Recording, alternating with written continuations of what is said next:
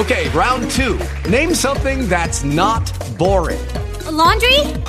Ooh, a book club. Computer solitaire, huh?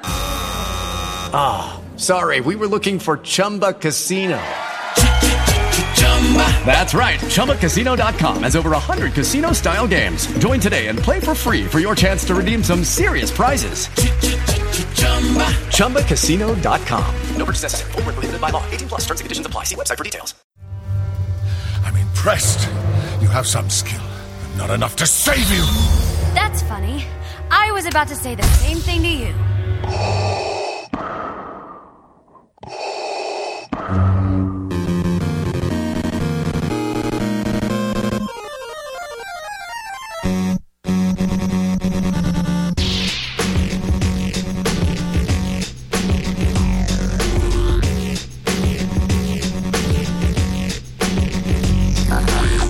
Welcome, Masters and Padawans, to episode 205 of Full of Sith. I am Mike Pilot, and with me, my co hosts, Holly Frey and Bryan Young. And uh, Holly and Bryan, I have to tell you, it was a, quite an amazing episode last week. I had a lot of a lot of fun listening to it and hearing about the planets and all that stuff. And then I heard a lot from a lot of people that they enjoyed the episode this week. So, bully to you.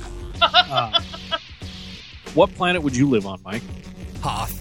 Really? I don't like heat, so a lot of those, a lot of the planets are out. Plus, there's hardly anybody there, so I like that. Maybe a, a wampa or two will come on my property every once in a while. That's that's okay. I like the cold. I like the. I like being alone. You've been thinking about that a lot. There was no hesitation in your voice whatsoever there. Yeah, I, ah. I did. I was listening to the show, and I'm like, well, Coruscant would be really cool because everything's like digital and cool and futuristic, and Naboo is very beautiful this time of year, but there's Nabooians and everybody else on that damn planet. So yeah, Hoth, nobody. That rebel base is gone. I'd have all that room to myself. I could like put all my stuff up and have different rooms, and it just makes sense to me. Yes, I'm an antisocial person. So cold. I like the cold. Like I don't I even wear a jacket in the wintertime. Well, uh, that that answers that question. I'm glad. Uh, I'm glad you enjoyed the episode, though. Holly did. and I uh, had a lot of fun putting it together, even though we were both pretty convinced it was going to be a disaster. Why? Well, because Um, it's just us being our loopy selves. I think Ah. Holly and I both suffer from imposter syndrome. So, like everything we do, even how no matter how awesome it might be, we're just like, man, we really screwed that up, didn't we? No, I think he's always do a good job together. It's quite the listen. It's very entertaining. Well, Huzzah! Do you want to address the elephant in the room right away, Bryan? That you're bullying Holly all the time. um, so I uh, it's been brought to my attention that Holly procla- proclaims a lot that she's a terrible person, Which and that is. my stock hilarious response is, "Well, you are, but not for that." Uh, and a couple of listeners thought that maybe we were being serious. I don't actually think Holly's a terrible person, but we have a relationship as such that uh, we joke around about each other being terrible people all the time. Isn't that right, Holly? Yes, I. It kind of cracked me up when you said that people had said that was not cool because to me, like that's just how our friendship is. We play a little bit rough with each other, um, and I have never once felt that you were being mean, and I legitimately think I'm a monster. So it's cool if you back me up. well, like I said earlier, I think you know people were they like you and they were sticking up for you. But in fairness to those people, Bryan actually did just bully you because he said, "Am I right, Holly?" Which is a Oh. bullying way to get a response from somebody. Well, no, but but we also had discussed this before we started rolling, and she had already pre-agreed to this, like without Correct. my. I'm just pointing out little little statements and words. For the record, I felt in no way under duress when I made my response. Yeah, it's very sweet that people would be concerned, but uh, yeah, no, I did not feel that way at all. So, And P.S. Holly's a terrible person. So, right? in all fairness to Bryan, monster. monsters. Yeah. Like, I mean, like, like where on a scale of monsters, though? I mean, is she like Bor Gullet or like a Wampa or like full blown Rancor? She's a Mike Wazowski. I love Mike Wazowski. See? Um, Hey, but in the you're in the crossing the, Star, streams again. I know, right? In this, I was trying to think of what monster I would be in the Star Wars universe, and it can't be any of the really cute fuzzy ones because they all seem to be on cold planets that I don't want to live on. Yeah, they're they're huggable. right? Yeah. So which one would it be then? I don't know. And as I sit here thinking this, I'm looking at my plush Tauntaun named Tabitha, and her best friend, a plush Wampa named Sweet Clyde. Um, These are great and I'm names. not, I'm not as cute or sweet as either of them, so I don't know what monster I would be. Do you think you could take a wampa? Like if it was a life or death situation, do you think you could take? one? No, No. no. Would you just lay down and die and be eaten, or would you at least give it some fight? She'd try to cuddle my- it first. That's exactly it. I was going to say my best shot at surviving a Wampa would be to befriend it. Yeah. Say, hey, guy, how you doing? I'm Holly. I would. I, I would try to use my nominal skills and knowledge in animal behavior Mm. and try to, um, you know, calm it and soothe it and make it my friend. How about you, Bryan? um, well, actually, let me rephrase the question to you. Do you have the heart to take out a wampa if No. it was putting you at a, you know, I don't know if Danger. it were like, if I had, I don't know. I'm not. I uh, as you know, Mike, I'm a coward. no, you're a So- pacifist. So, uh, well, I mean, those are synonyms to some people. oh, okay. Um, I don't know. I wouldn't want to hurt an animal, but if it was trying to kill me, I'd probably like kick it and try to run away. like kick it and it's unmentionables, or or like a karate kick. Like a Miss Piggy. Hiya! Yeah. Um, No, it would be like a full like drop kick, like from the top ropes. nice. I also imagine the answer would change versus like in a situation of if it were attacking you versus if it were attacking your children. Um, I mean, I'd probably grab the kids and then try to kick it and then try to run. I would say um, run, kids, and then I'd get in the way, and then we'd see what Yeah. happens I mean, why couldn't I fight like a loth cat? because that's Like- not what I asked. I don't. I, I would be a loth cat. Like that's the sort of animal in the Star Wars universe I would be. I would be a loth cat Okay. All right. cool. or a tooka, possibly even a convor, but probably a loth cat. I can see it, Bryan. I just want to lay in the sun and meow. Hmm. No son. Well, you can do that now. You don't have to be a loth cat. Loth cats have way less responsibility than I do. I'm gonna have to message Anakin later and ask if his dad was laying in the sun meowing. That's that's Scout. Scout does that, not not me. Aha. Hmm. Mike, do you think you could take a Wampa? I do. I do. You do? Yeah, I do. I th- I have. I think I Like I- where? to the movies. I'd say let's go see. You know, Rogue One. It was amazing. You probably didn't see it yet. I don't know. I think I would put up a decent fight, but they're very tall, very powerful, very muscular, very clawy. I'd Yeah. push Anya out of the way and say run, and then sacrifice myself. But I'd bite real hard, and it would be injured for a little while. I'm worried that I would try to take it. It would maul me, and then I would be too big to fit into the bacta tank. Yeah. No. You could fit in the back of the tank. It'll be I don't know. If it was for me, it would have to be a really big tank. So I don't know. It's the the back to spa. I had a conversation with some friends a long time ago, and I said I could take a mountain lion. So every time I think about other things, I just was curious if you and Holly thought you could like stand up to a wampa. Nope. All right, I got my answers. I appreciate it. Thank you for your your non-bullying and very serious answers to my question. I would not want to be in a situation where I'd have to take a wampa anywhere, Not even to the store. not even to the store. I mean, it would be problematic. How would you fit a wampa in your mini? I got a truck. I throw them on the back. Plus, I'm on Hoth. I wouldn't have my mini with me. I'd have a tauntaun. You couldn't even fit Dak in the back of your speeder. No, You could be riding your Tauntaun and hold the Wampa's hand while it walked next to you. yeah, we'd be almost at the same level. Like, Yeah. hey, yep. This sounds like a Rankin Bass Christmas special. This, That's what kind this of- turning into. That's kind of what I'm picturing as well, and it's quite delightful, I must say. I don't know the reference. What's a Rankin Bass? Rankin Bass is the company that produced like the Rudolph the Red-Nosed Reindeer, oh, like those claymation cartoons. Ah, okay, like the frosty ones and stuff. Yeah, Okay, all right. I, I had no idea what that was. They also produced the Lord of the Rings cartoons.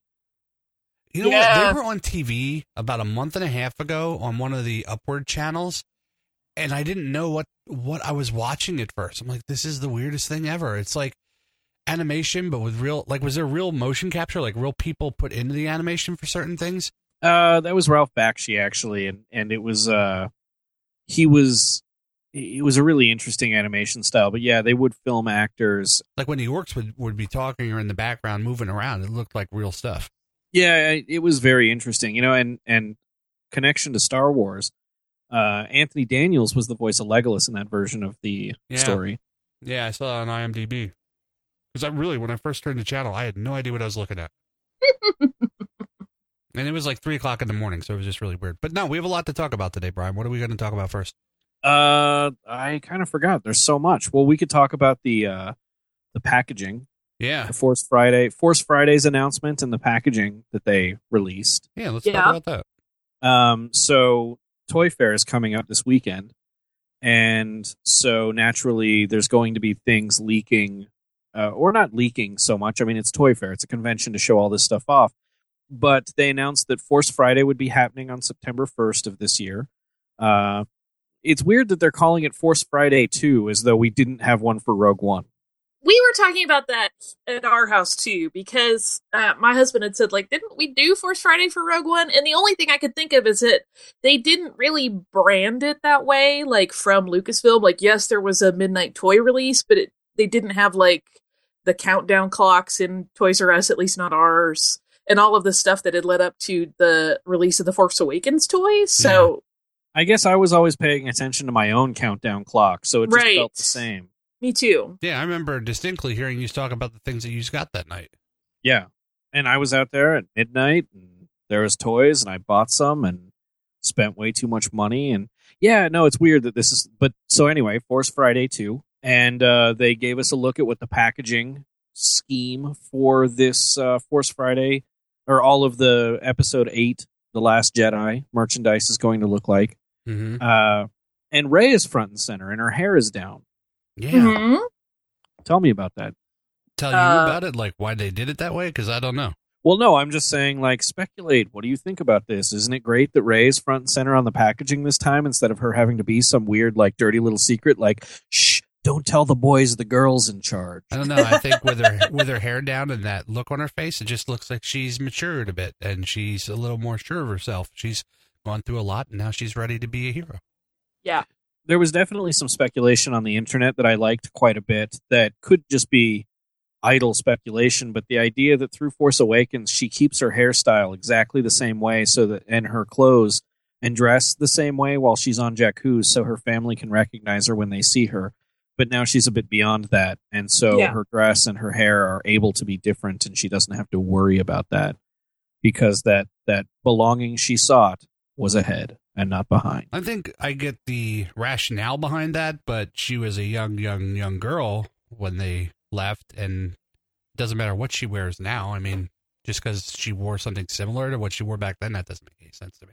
So if you dropped Anya off in like clothing and a certain hairstyle and then like left her for 10 years and then you came back and saw someone that was like vaguely similar and wearing the exact same clothes or I would say- clothes you wouldn't you'd just I would say, as the fashionista Anya is, it would never happen because she would be totally changing her look every few years. Well, but it's worth keeping in mind too that it's not like she had a lot of other humans to model her look after while she was on Jakku. You know what I mean? Yeah, yeah. So Yeah. maybe to her, like that's just how humans do their hair and dress. Like it didn't occur to her to venture out into different fashion options. I mean, we're talking about fashion on Jakku, which is a weird thing anyway. But what what is it what do you, what have you divined about fashion on Jakku generally just watching Force Awaken Awakens a trillion times um, personally, don't bother because it's just going to get filthy anyway. Yeah, they have much bigger problems to worry about, and I think what they're wearing is the last thing on their mind. As long as it's protecting them from the sun. That's exactly it. All clothing is really utility versus personal expression for the most part. Yeah, I don't know. I think they could do with some more like wampa skin or like wampa fur. Like, no, That'd be that would really be way hot. too warm. yeah, it'd be really hot. I think more, more importantly, or more interesting to me with the packaging is what are Finn and Poe? What are they looking at? Something off camera. Yeah, but I mean, they look pretty serious, and something coming from both sides and and from the front. They're getting attacked from all sides, and they're in the triangle formation to protect their backs. I well, I mean, Finn uh, needs to protect his back better. Well, yeah, he Uh, did a horrible job with that. right? And Um, awake. We know Finn wakes up. Like he's okay-ish. Yeah, on the packaging, he's not laying there on the table. Yeah, yeah, he looks more active than I would have expected someone with that sort of spinal injury. Um, and he was wearing the same jacket, which I found odd too. Which is like, did he really like that jacket so much he had it repaired? Did he get a new jacket? It was the first thing ever given to him as a gift or that he owned on his own. It's like Dobby with his sock. I know, but Kylo Ren cut it in half, just like his spine. You could sew leather back together. That's I'm true. just saying, it better reflect that in the, the Oh yeah, production you can't design. have like a brand new looking jacket. It has to be scarred as well. I hope. We'll never know by this packaging because he's facing forward, but he's looking to the left. And even when even when they put him in the actual toy, we won't know because his back will be to the card. Yep. Guess that's gonna be one I'll have to open. You're gonna open all of them. Do you think that would be reflected in the packaging, like in the in the the action figure itself? Uh, yeah. I mean, the costumes are always pretty accurate on Yeah. the the action figures, right? I Yeah. mean, like, uh, Yeah, even It- if it's not like super accurate, there's usually some representation of all of the design elements. Yeah. and that seems like it would be pretty important, right? Like the giant stitch across his back, or maybe maybe his back will be different. Maybe that happened to be the perfect jacket because he had some big cybernetic like implant over his spine that he has to wear. That you know, the jacket got cut in the exact same spot, so it was just perfect and it fits around the the apparatus he's got now. Well, I think that the the significance of the jacket was he was going to give it back to Poe, and Poe said, "No, you keep it. Looks better on you." And it's the jacket that actually saved him from death. Like it absorbed some of the lightsaber, and he didn't get hurt as bad as he could have. And that's the significance of a friend giving you something that saved you. I think that's giving Abrams a little bit too much credit. Well, we'll see. Indeed. September 1st. September first. That's right. Well, September first, we'll know about the the Jacket, jacket. yeah. The movie Yeah. not so much. I feel like um you you both heard the news that John Williams is like in the midst of scoring episode eight now, right? Yeah. Yes. And doesn't that kind of tell you that like Rian Johnson's way ahead of schedule? Like he's he's gonna have this movie ready for like the May fifteenth release for the 40th anniversary of Star Wars, and Lucasfilm is just like no one's gonna have anything to do on it because it's just gonna be done. Uh, I don't know about that. That seems like a long walk to me to, in terms of logic. I think you're giving Rian Johnson too much credit. Well, th- well, there's two things. One, when Ri- when Rian Johnson was hired, his original release date was in May, right? Oh, that's true. And for two, when John Williams has been getting involved with Star Wars movies, it's always in the last month or two, right? And it's February, Yeah, it is. so having the film done by May, like you can't, you can't have John Williams score a movie if it's not close to done. You know, yes, there will be some composite effects, Yeah, some those things he has special effects and Yeah. stuff. But it's February. Like, Maybe we'll get a nice present, and Force Friday being announced was just a ruse, and we'll get a May release. um, Just broke the Uh, internet. I'm kidding. That's not going to happen. No, it's not. Uh, well, didn't I read? Oh, and I don't know where, so I'm I'm kind of talking out of the side of my mouth at this point. Uh, something about the fact that Rian Johnson wanted to edit to the score as much as possible, rather than the score Yeah. being written over the finished or close to finished edit. So it could just be that, right? It's more collaborative than than is standard for most films in that regard Interesting. um, in terms of the editing and the music kind of happening simultaneously. yeah, no, I know what you're saying. I mean, yeah, but that's still we still got months, and he's got. I mean, he's got almost a year left before this. I, the point, no matter when it ha- if it happens in May or if it happens in November, it feels like Rian Johnson's going to have this movie done way sooner than J.J. Abrams did. Like, it doesn't seem like you haven't heard anything about all kinds of crazy reshoots. You haven't heard anything about um, any problems with the movie. Bob Iger just came out and said he saw a rough cut and thought it was amazing at their last shareholders meeting.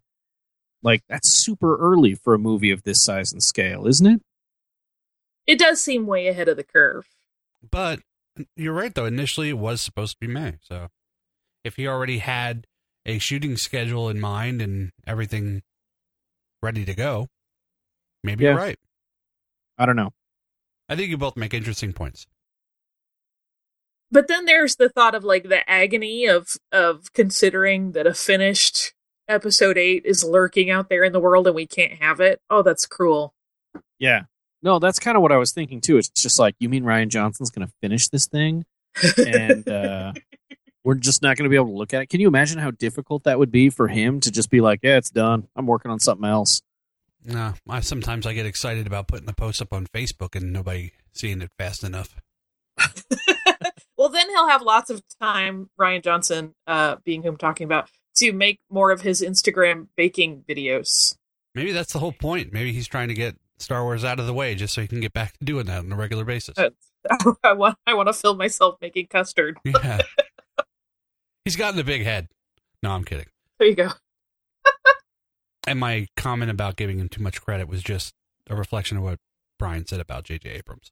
I don't know Rian Johnson from Adam. I never met him, so I don't know what his worth ethic is like. Just want to make that clear before I got an email about it. um, but uh, regardless, I think we're in for a treat, and I that's got to be like that's got to be really like a lot better for people working on Star Wars, right? To have everything done more quickly, and you don't have to worry about that last minute rush. Yeah, I, I think I think the the thing about this upcoming Force Friday that's been more exciting to me about the one the year that Force Awakens came out was yes, we didn't really know much, and we were going to get some toys, and we are going to see some some people from the movie and some cool stuff. But like now we know Force Awakens, we know what happened, and now we kind of have an. It's not. It's a different not knowing. We have an idea of what's happened in the past, and we want to see what happened. What happened to Finn? What happened to Rey and Phasma and Kylo Ren? You know what I mean? It's it's a little Yeah. more a little more at stake this time. We're well, we're pre-invested. Yeah, yeah.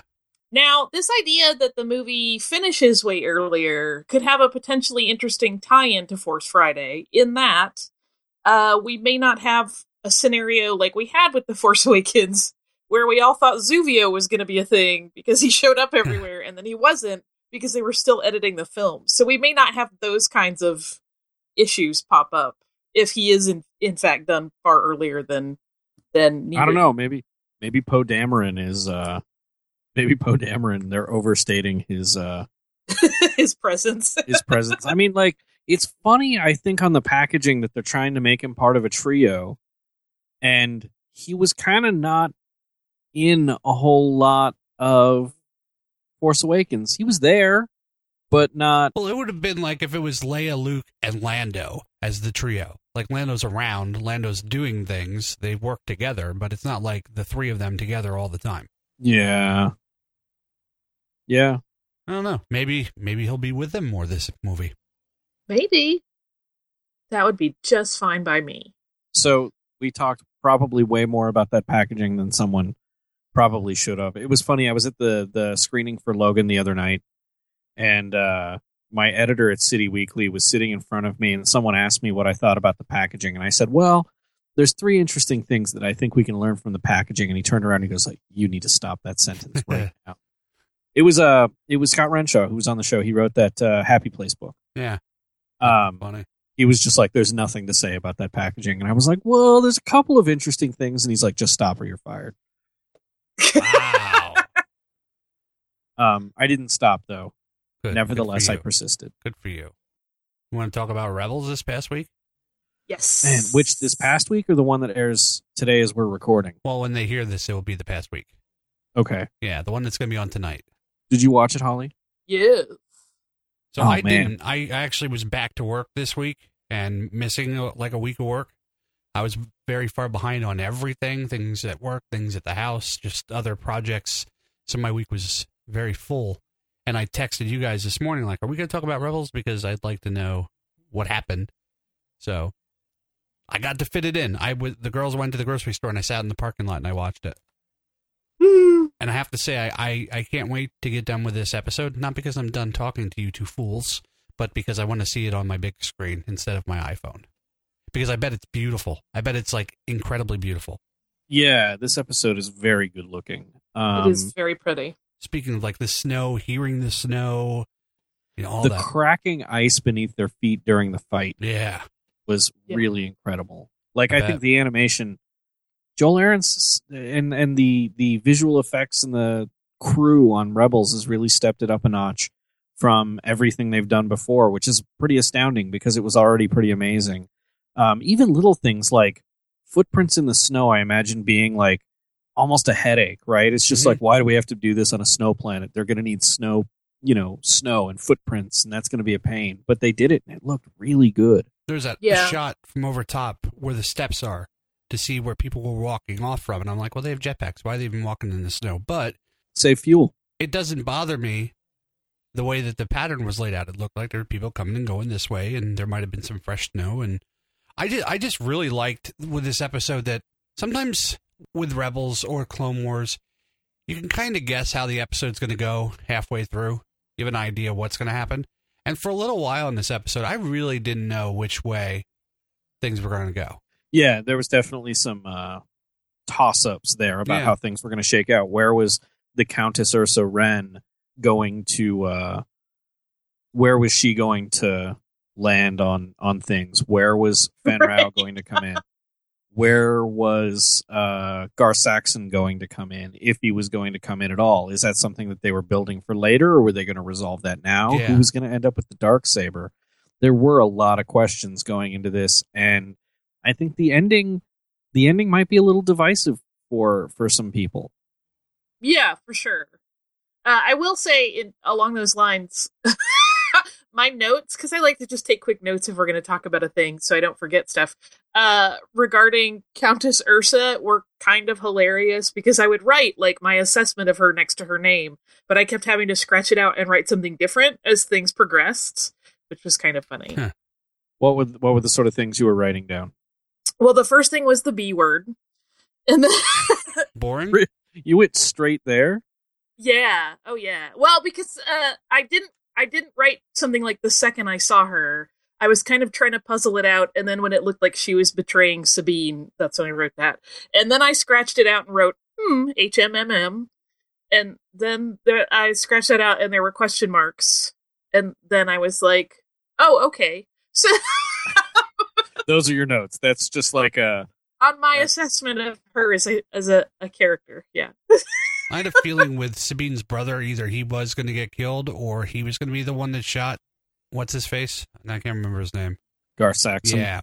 But then with mom doing it, she was just protecting her little cub, and I thought that was sweet. And all the the mean uh, stuff between a mother and a daughter that happens sometimes. I have a wife and a daughter. I see how things are. I see how agreements and disagreements go. I thought that was very nice.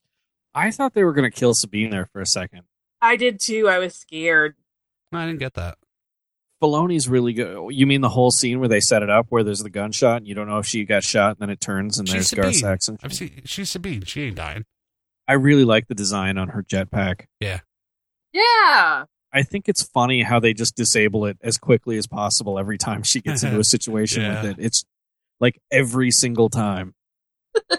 but uh no, I it it the episode as a whole I think was great.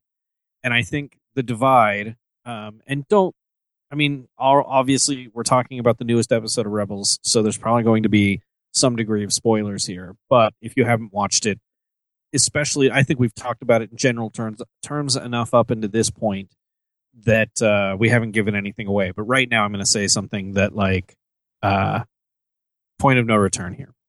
I think there's a, going to be a lot of fans upset that it's it looks like at this moment, at the end of this episode, that she's leaving the show. I agree. I'm sure there will be people whose reaction is that, but I, I kind of had that moment of, oh no, I love Sabine, but I mean, it's Rebels and it's uh, you know, a Filoni project, and if we've learned anything, it's that anyone can come back. Well, and the other thing is, is that I think, I think this is a very on purpose thing. I think there's two things at play here that make me believe that this is not the case, that she's not leaving the show, and that more Mandalorians will find their way into the fabric of the rest of this season and next. Um, one, Katee Sackhoff said that she'd done more Bo Katan voicing at a convention like a year ago I remember that. Yeah. right? So when Sabine takes off and says, "We've got to find the person who can wield the dark saber and lead Mandalore," who else do you think of but Bo? Katan. Yeah, that's what I thought when she said that. So that that implies that maybe they actually go find her, and we'll see that through the course of these these episodes. Um, so that's one. For two, I think that it's strategic on the part of Filoni and crew in setting up the um, in setting up the uh, the way the final battle is going to go down. That what other way are they going to be able to get reinforcements to survive against Thrawn? Oh, and right. not and not have them not have it feel cheated like oh it's a deus ex machina like they're just going to show up and and Well, it'd be like it would be like Gandalf coming over the hill in Lord of the Rings to save the day. It'll yeah the no, Mandalorians. the the um it it it would be it would be that but but they've set it up right they would deserve that right it would be definitely Gandalf coming you know them looking to the east and Gandalf coming over the ridge with the riders of Rohan Yeah, and uh, I think that by having Sabine not with the group, it makes sense for her to not be put in the situation where she's pinned down with them, so that when she shows up, it'll make perfect sense. yeah. I th- I thought that that was a really good way to, for her to go because she's been estranged from her family for all this time, and she feels like she's even though she knows she didn't, she feels like she's abandoned her people and she wants to come back and she wants to bring Mandalorians together and and make everything better. So I think that she is better served there rather than just going on these crazy little adventures every week and and really not getting many lines. And I mean, I know that wouldn't matter in real life if she was a real person, but you, know what I'm saying. well, it says uh, a lot for storytelling to be willing to, uh, you know, not always do like the easy crowd pleasing move. Like it would be great if you're like, "Yay, I'm cool with my family now, and I can go back to fighting the rebellion." Like this, this puts a lot more. Uh, I don't know if reality is the right word, but you know, there's there's a little bit more heart heartstring tugging. Realistic. Like life is not always clean and simple, and it doesn't wrap up. Like every event of your life does not wrap up in in the ideal way. 22 minutes. Yeah. Mine does. Every 22 minutes, my life is wrapped up. It's- all right, I'm set. Wouldn't that be something? It would be. But I know, I just, do you think there's going to be a huge void to fill for Sabine, or do you think they'll bring somebody in to fill that void, or do you think that just will be what it is? We've only got what, like five episodes left this season, Yeah. six Yeah. tops.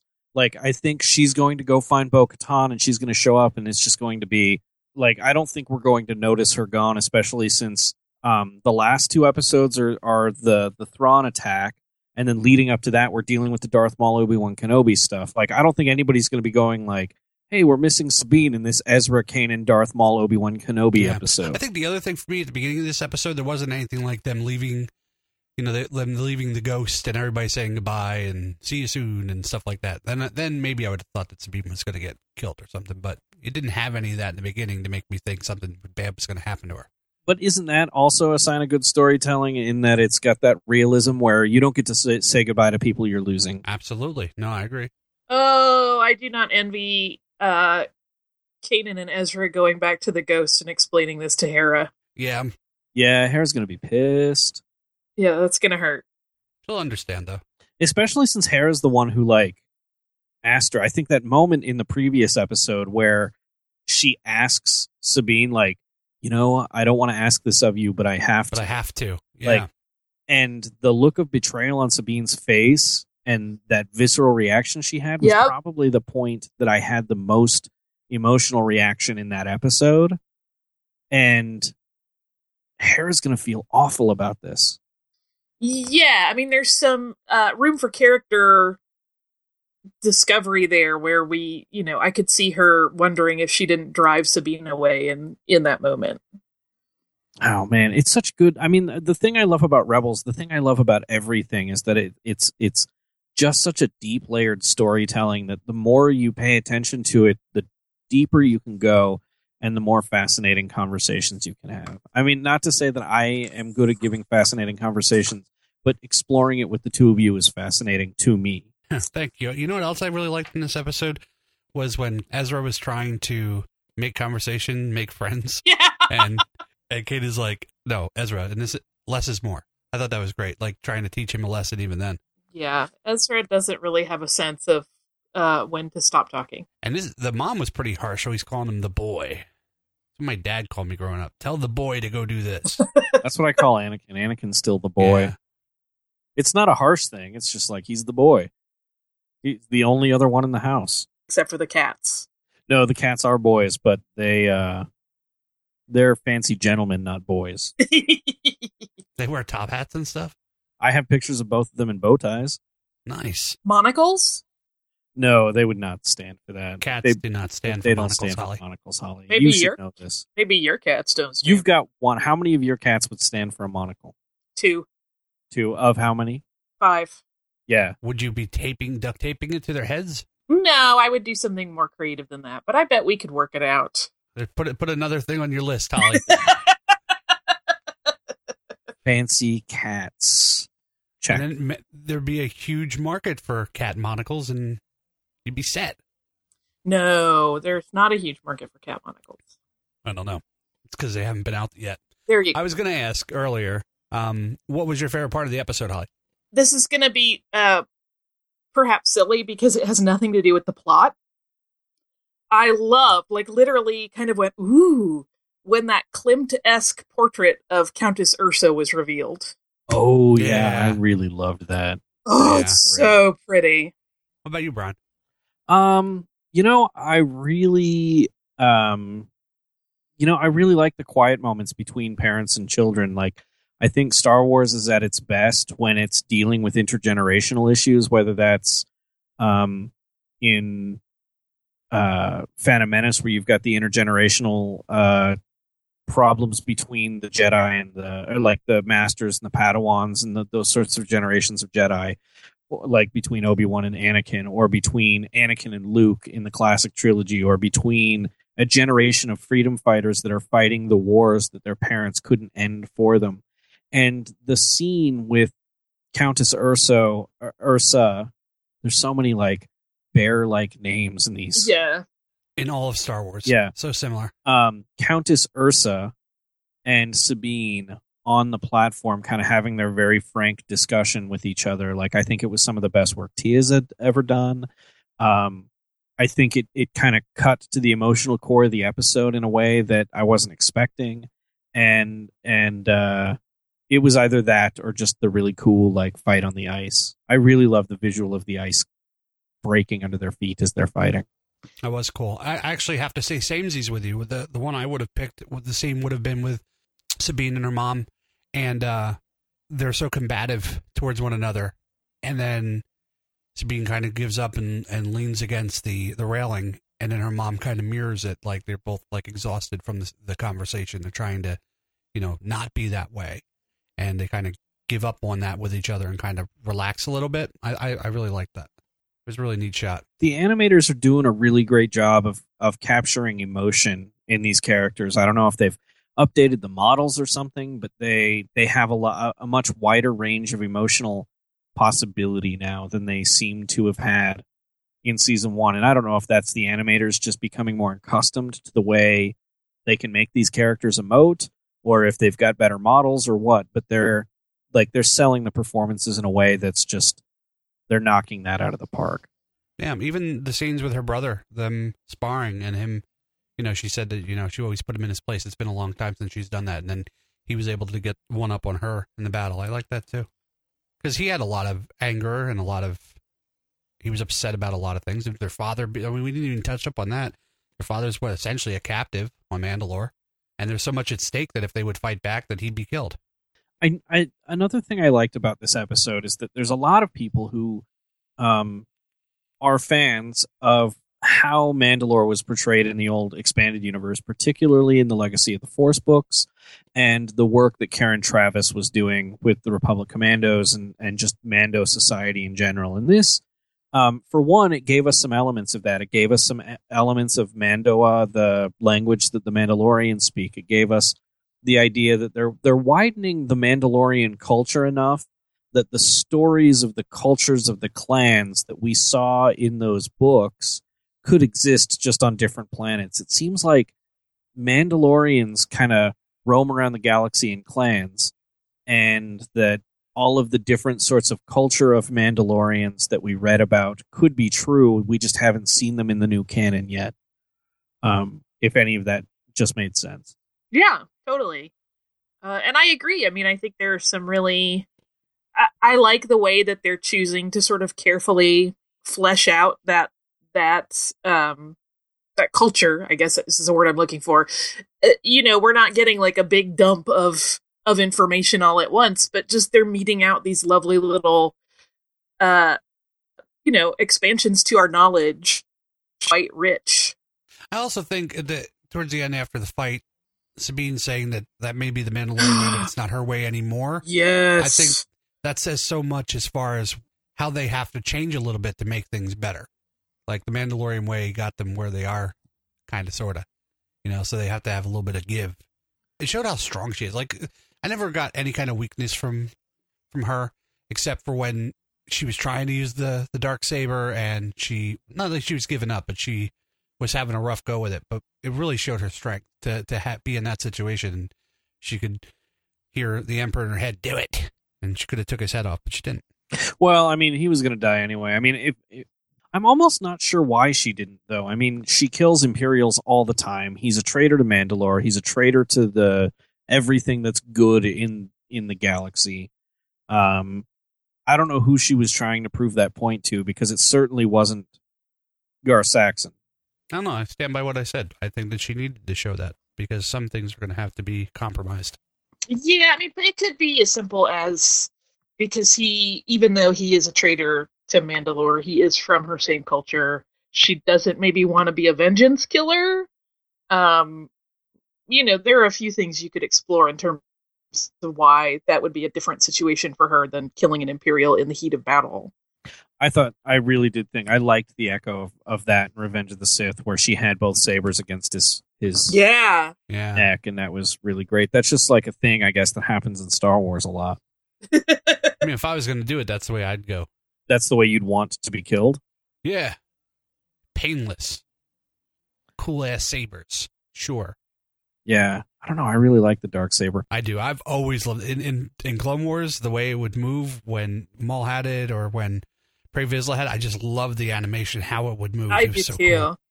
Yeah, I would. I would very much like to see more of it. I was surprised we got to see it at all. Um, I really, I, I'm excited by some of the things we've been seeing a lot of, and and you reminded me of this, Holly, when you were talking about the painting of the Countess.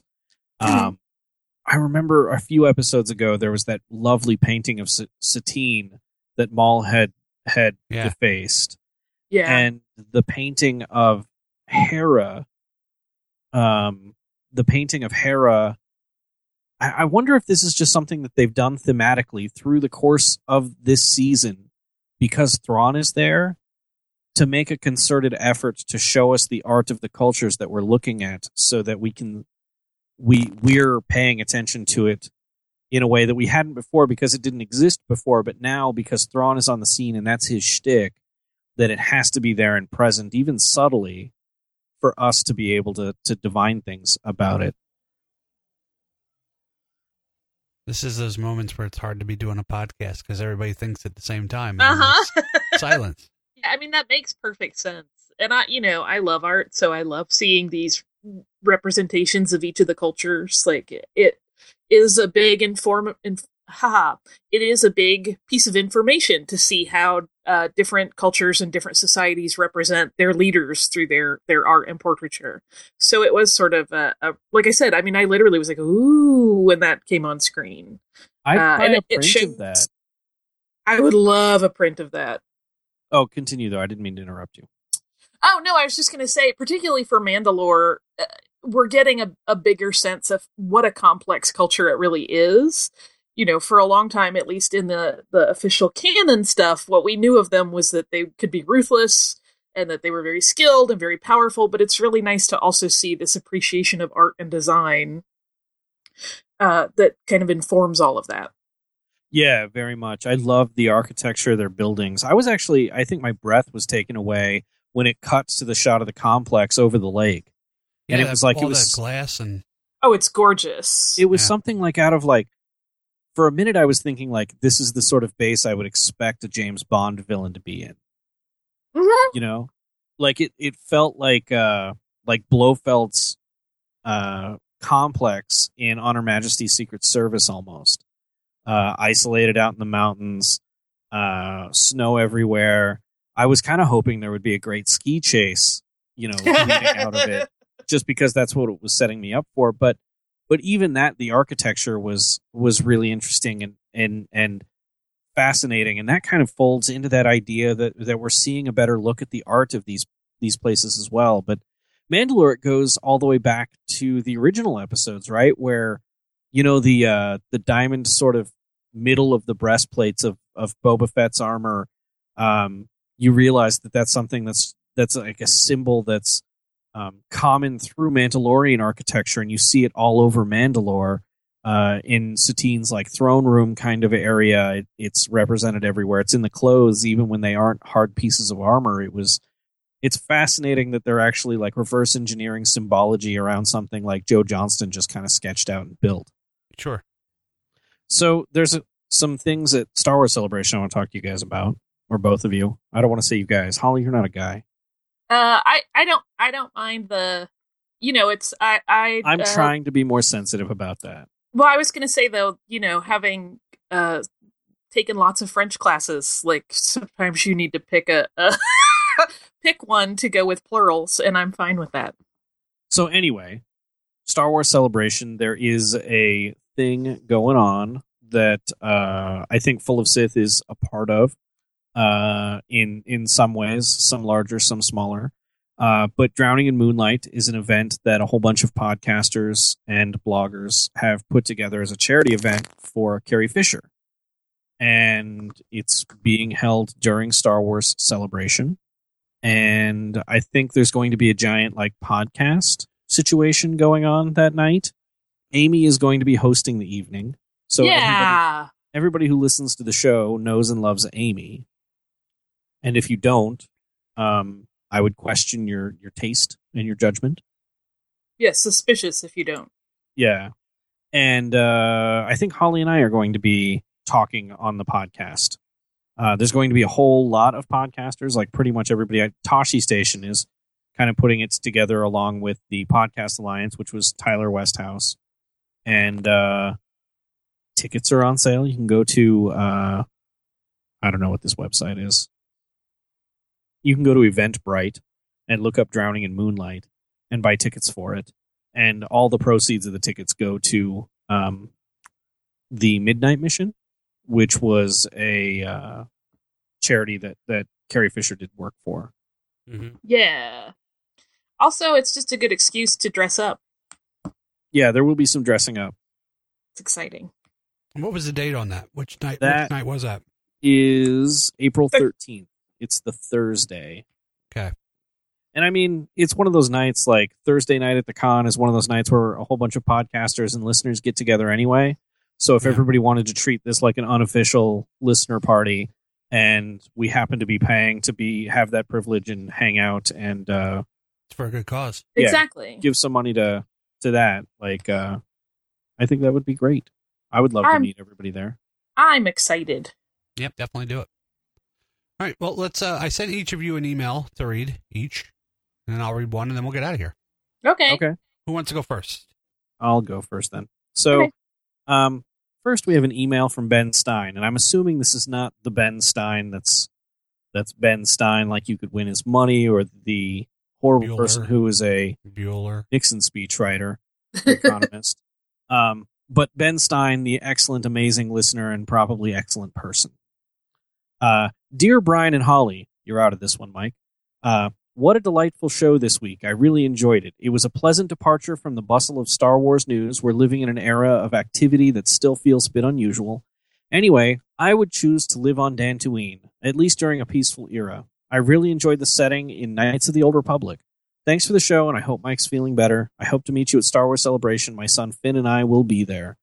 Um, thank you for the email, Ben. And uh, I would I can't wait to meet every listener who wants to meet me uh, out there. I think uh, I think that's one of the great things about Star Wars Celebration. And my favorite look at Dantooine was the Genndy Tartakovsky Clone Wars series. You remember that the, the Oh, sequences yes. with uh, Mace Windu like cutting down droids like nobody's business. That was awesome. It was excellent. So thank you for the email, Ben. Uh, Holly, you want to read your mail? Sure, I have one from our listener Mario, and he says, "Hey, Bryan, Holly, and the Mike Pilot. I hope you feel. Bu- I hope you get feeling better, man. Uh, Thank gr- you. Great podcast, one of my faves. Nominated you guys on many accounts for the podcast awards. Thank you, that's so sweet. Uh, as for as far as planets, ideal characters, and such, it is certainly Naboo for me, and I would love to be in Thebe. I look up to Qui Gon Jinn. He was the consummate Jedi. No concern about prestige, but on truth. And as you can probably tell, the, font- the Phantom Menace is tops for me. As a fan, of course, I love them all, but the Phantom Menace stole my heart. I wish it wasn't so hated. Keep up the great podcast, guys. I love every minute of it. Thank you so much, Mario. I love the Phantom Menace too. I love the Phantom Menace three. I like the Phantom Menace. I do. It's a decent movie. Well, that would that would be an interesting uh, time to point out that uh, in the next week or two, I have uh, called for a Jar Jar episode.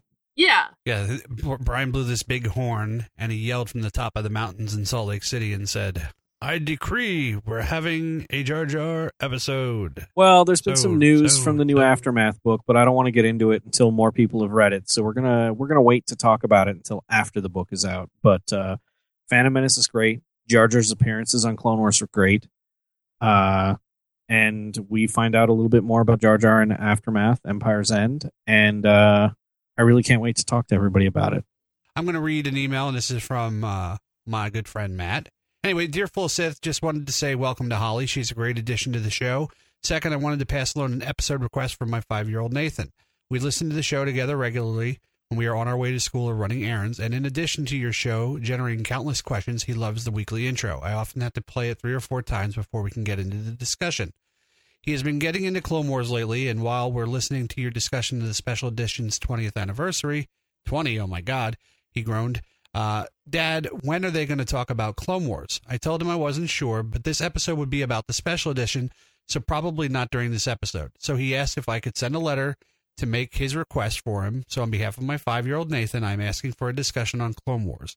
Even more amusing to me, I told him I would ta text his request to Mike and Bryan, and not 50 minutes later, mentioned that there are many young fans who really only know Anakin from the Clone Wars. He asked, uh, "Did they get your letter?" So thank you for doing that, and um, I always enjoy your discussion. So Matt uh, sent that in. So yeah, I, let's let's make his son happy at some point here. Yeah, no, I go ahead, Holly.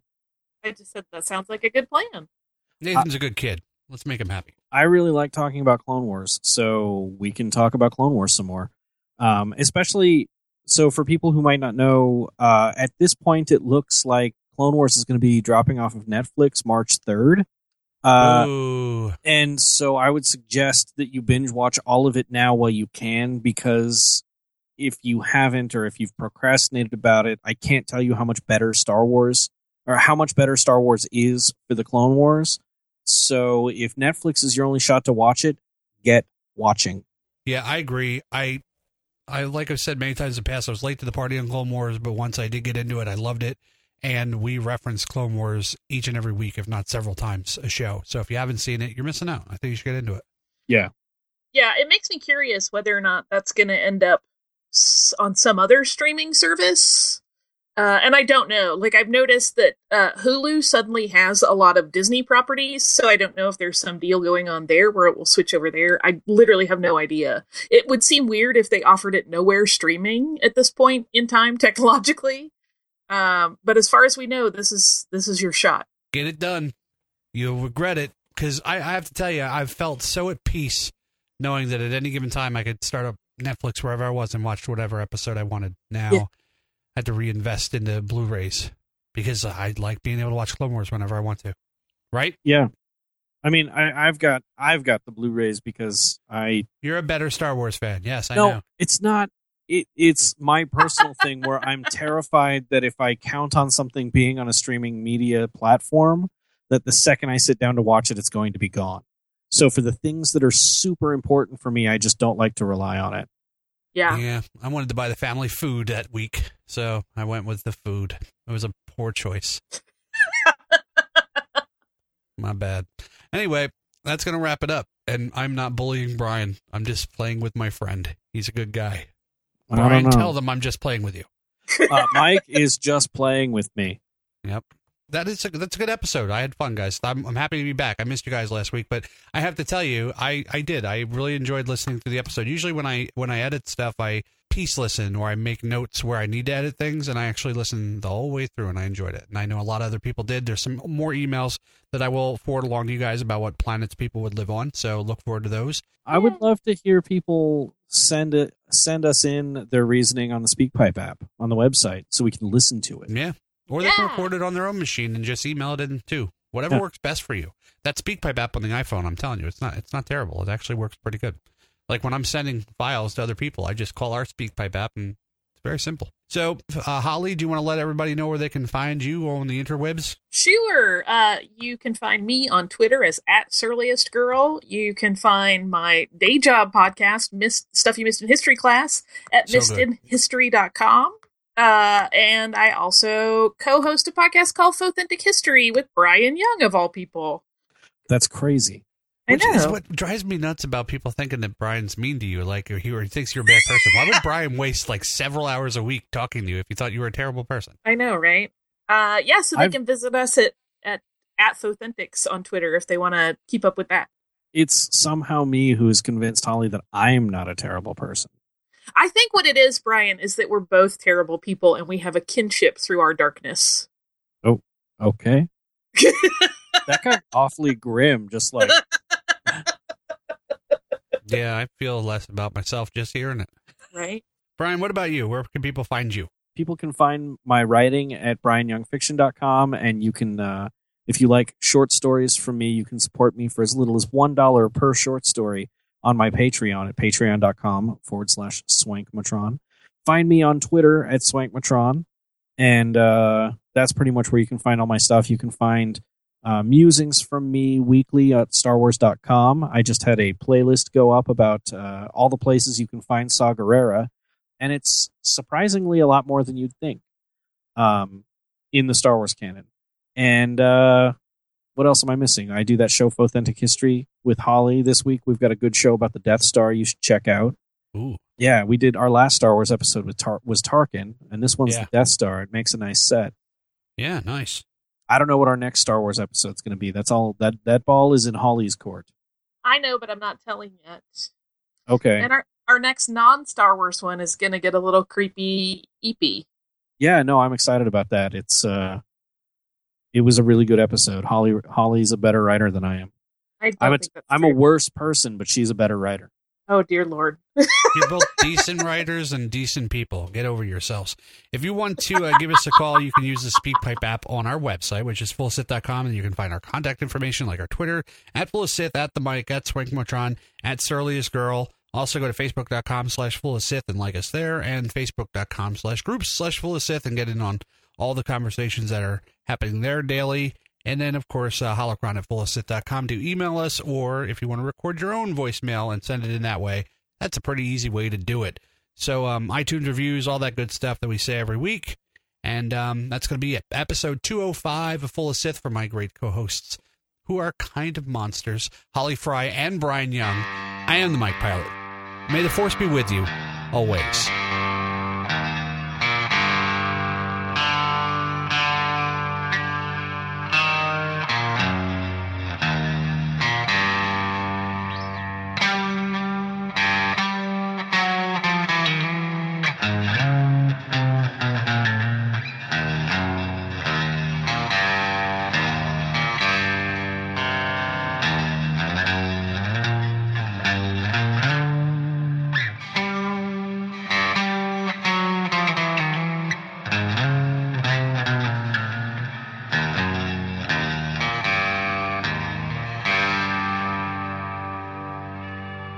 If you'll not be meeting me, I'll close down for a while. Lucky Land Casino asking people what's the weirdest place you've gotten lucky? Lucky? In line at the deli, I guess? Aha, in my dentist's office. More than once, actually. Do I have to say? Yes, you do. In the car before my kids' PTA meeting. Really? Yes. Excuse me, what's the weirdest place you've gotten lucky? I never win and tell. Well, there you have it. You can get lucky anywhere playing at LuckyLandSlots.com. Play for free right now. Are you feeling lucky? No purchase necessary. Void where prohibited by law. 18 plus. Terms and conditions apply. See website for details.